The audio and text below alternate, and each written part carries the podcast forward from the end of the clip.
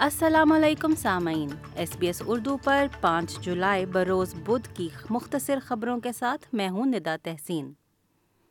وزیر اعظم Anthony Albanese نے ان دعووں کو مسترد کر دیا ہے جن کے مطابق وفاقی حکومت پر الزام ہے کہ وہ ریزرو بینک کو شرح سود میں اضافہ کرنے سے روکنے کے لیے اقدامات نہیں اٹھا رہی۔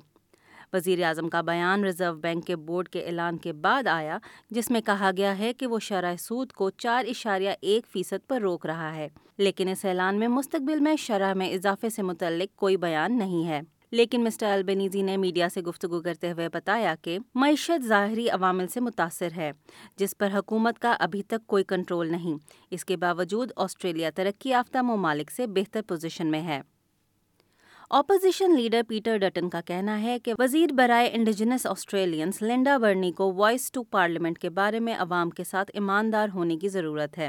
وزیر برنی آج نیشنل پریس کلب میں ایک تقریر کریں گے جس میں ایبوریجنل اور ٹورس اسٹریٹ آئرلینڈر کی مشاورتی باڈی کے کردار کا مزید خاکہ پیش کیا جائے گا، جسے وائس ٹو پارلیمنٹ کہا جاتا ہے۔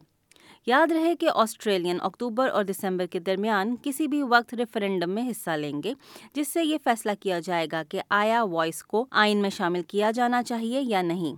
قائم مقام خزانچی کیٹی گیلا گھر نے ریاستوں اور خطوں سے مطالبہ کیا ہے کہ وہ اپنے بڑے بنیادی ڈھانچے کے منصوبوں کو بہتر طور پر فیز کریں۔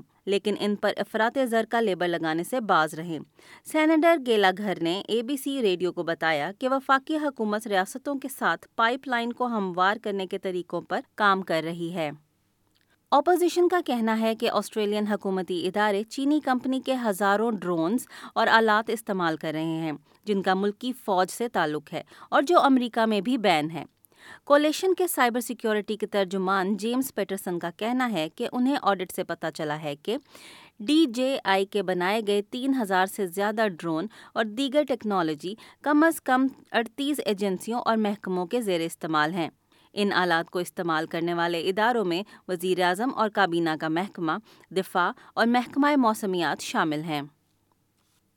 اینی شاہدین نے دعویٰ کیا ہے کہ اسرائیلی فورسز نے منگل کو فلسطینی شہر جینن سے انخلا کر دیا تھا۔ یہ پچھلے کئی سالوں میں مقبوضہ مغربی کنارے پہ کی گئی اسرائیلی فورسز کی سب سے بڑی فوجی کارروائی تھی، جس کے نتیجے میں بہت سے افراد ہلاک اور زخمی ہوئے۔ لیکن اب وہ رہائشی جنہوں نے لڑائی کے دوران کیمپ خالی کر دیا تھا، واپس آنا شروع ہو گئے ہیں۔ آپ سن رہے تھے ایس بی ایس اردو پر پانچ جولائی بروز بدھ کی خبریں، ندا تحسین کی زبانی۔